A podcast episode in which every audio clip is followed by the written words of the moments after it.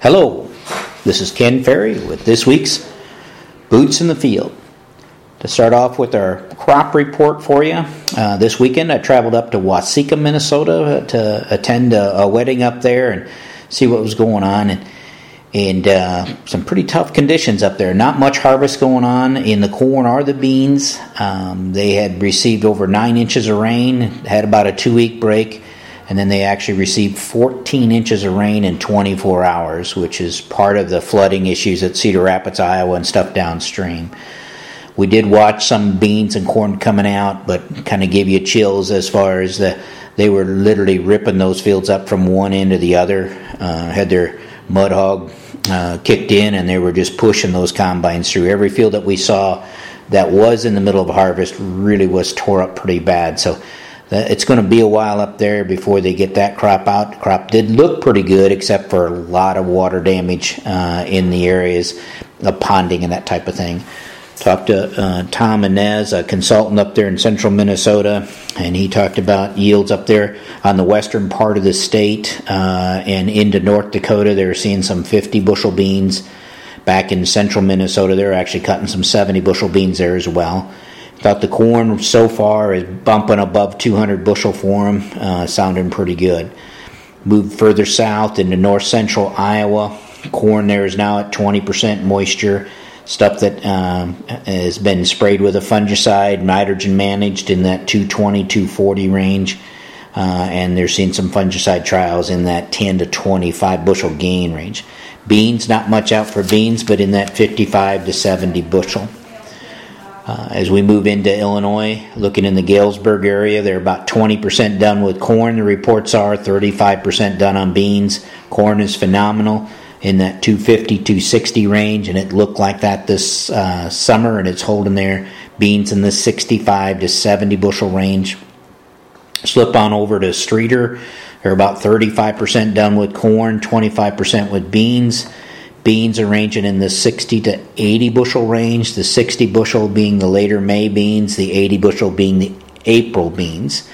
Corn yields uh, in the 250 range there as well, and that 16 to 18% moisture uh, in itself. Slip on over into Melvin area in Livingston County, Ford County. Um, soybeans over there running in the mid 60s. Corn yields running from uh, 240 to 280, but a lot of it in that 250 range at 21%. So some good yields coming there as well. Slide down in the Leroy area. Uh, corn yields ranging from 215 bushel to 260 bushel. A lot of it in the 230, 240 range, and it kind of depends on uh, what side of Mother's Day weekend you planted the corn. Um, that's showing up in the yields itself and soybeans in the 60 to 70 bushel range. Again, the April beans are outdoing the May beans by 10, 15 bushel. Here in the Wapella Heyworth area, still running into a lot of 2 to 230 bushel corn, probably a lot of 220, uh, and in the mid 60s on the beans.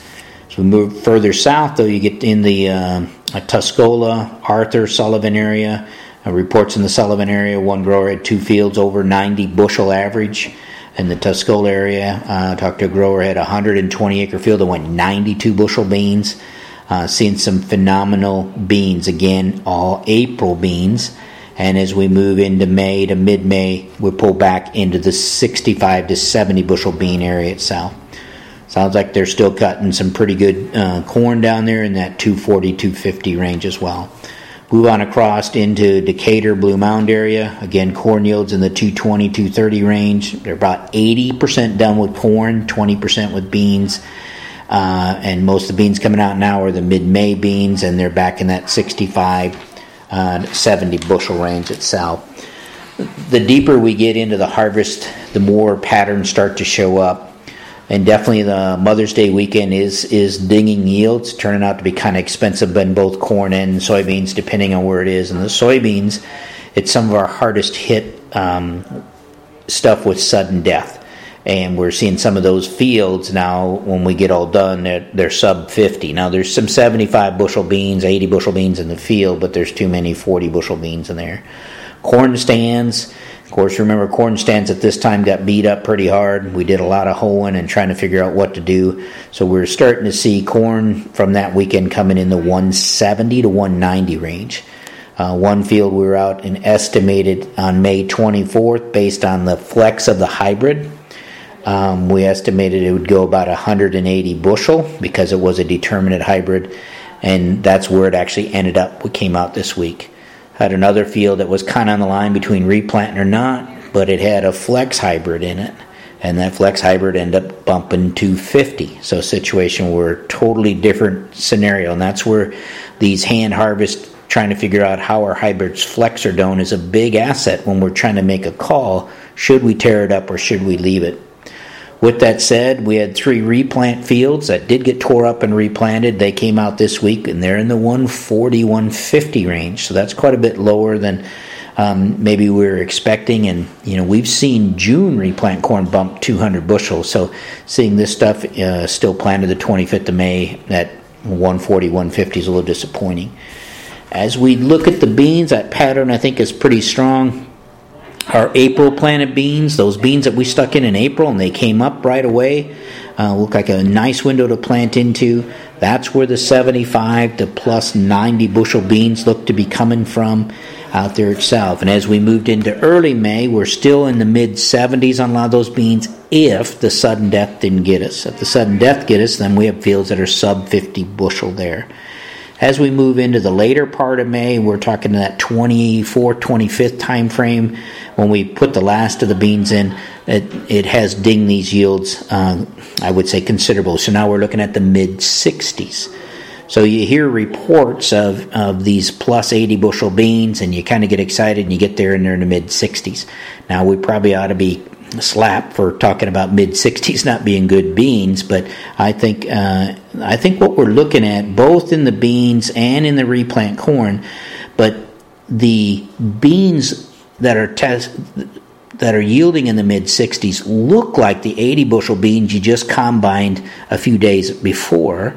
They're big beans, they got a lot of pods on them, but the size of the bean is pretty small. So we got a lot of BBs out there uh, so a situation where that tells us that the stress here is during that R5 and a half to R6 range, where we just didn't get bean size. If you kind of remember back 2003 when the aphid infestations came to us at R5, R5 and a half, we had to spray those beans to keep the size. I think the big culprit here is that end of the growing season weather where we stacked almost three weeks of cloudy weather. We just couldn't shake it. And our April beans were a lot further along, had done a better job of filling the pods. And our later uh, May planted beans just didn't have the horsepower or the sunlight. And I think that's the same thing that's affecting the replant corn. We just couldn't get depth of kernel at that time. So more of an environmental condition than anything else. The problem is they're cut and tough, just like any of the beans that we're cutting out here, but the yields are not there. And I think again it's due to the amount of evapotranspiration or our draw rate, the amount of sunshine that we had to finish strong. I think it weakened the potential for the uh, record-setting beans there. Now there are a number of late May fields coming in that are really dinging the bell on the low side, meaning that we're in the mid 40s to mid 50s. And as we've been investigating those fields, as the guys are calling them in, and we're running into a lot of disease issues. Now, this is not sudden death and disease. Everybody saw the sudden death from the Mother's Day weekend planting. This is beans that died very rapidly and very uneven. So you got green stems and you got dead plants and you got a mixture of everything. Surprisingly, or it shouldn't be, I guess, but a number of the reports that have come back from the lab uh, are tagging this to pod and stem blight. Of course, pod and stem is a warm wet disease. And it came in again at that R5, and now we have lots of pods, but we are missing the beans. The beans are aborted. One field that was in the mid 40s, we collected plant samples and sent them in, and everything in the kitchen sink was out there. It came back as the main disease being pod and stem, but it also had root rot, it had charcoal rot, it had sudden death, it had white mold, and it had stem bore in it. So a situation where it took a pretty good pounding on it. Now, identifying these diseased fields is probably important, especially if you're thinking about in today's economics of going beans on beans. We don't want to go back into these fields that are loaded up with all that disease. If we can help it with our beans on beans, we'd want to move them to a different field that uh, had better conditions. Had a number of complaints this week about ear droppage. Uh, corn hybrids are passing the push test. You go out there and push on them, and, and they don't uh, give way like some of the other numbers have. But there's a uh, quite a bit of ears showing up on the ground itself, and the shank is weak and dropping it on the ground. And if you guys are experiencing that, uh, if you take time to look up the variety and either text that variety to me or email it in here if you could, I'd like to track it down. Is it specific hybrids or hybrid that this is happening on? Or is it an environmental condition that's happening on a number of hybrids across the board? So again, if, if you're seeing ear droppage that uh, has got you alarmed, uh, you know, let's go ahead and, and identify where it's coming from itself. The fertilizer season is in full bore. Uh, a lot of fertilizer spreading going on, a lot of lime going down. Um, and one thing I want to throw out there for everybody to remember the last three years of high yields is putting a pretty good pull on the ground. Uh, and, and, make sure that's in your thought process when you're thinking about cutting rates on, on the uh, economic side itself. And the other thing to think about, we figured up one basic plan for a grower in here last week and in his program this year uh, is $45 cheaper than it would have been last year for the same program. So these fertilizer prices have softened pretty good, and and not that they can't go more and everything else, but I want you to keep that in mind because I think some of it has uh, been cut back for you, so we don't end up with uh, uh, a situation where we're chasing yield, trying to trying to manage the lower fertility itself. The plot harvest is going good. I want to compliment our plot growers uh, for their patience and time they're putting in to get these plots harvested. It's just been awesome. Uh, we're going to have a mountain of data to dig through for the winter meetings, and that's that's really what we like. And there's just no way this could be possible without your guys' support and helping us and the timing and the scheduling and the effort it takes. So big thanks to you guys at Sal. Our crews are staying on top of the soil testing. That is on the soil testing on the fields that have been called in.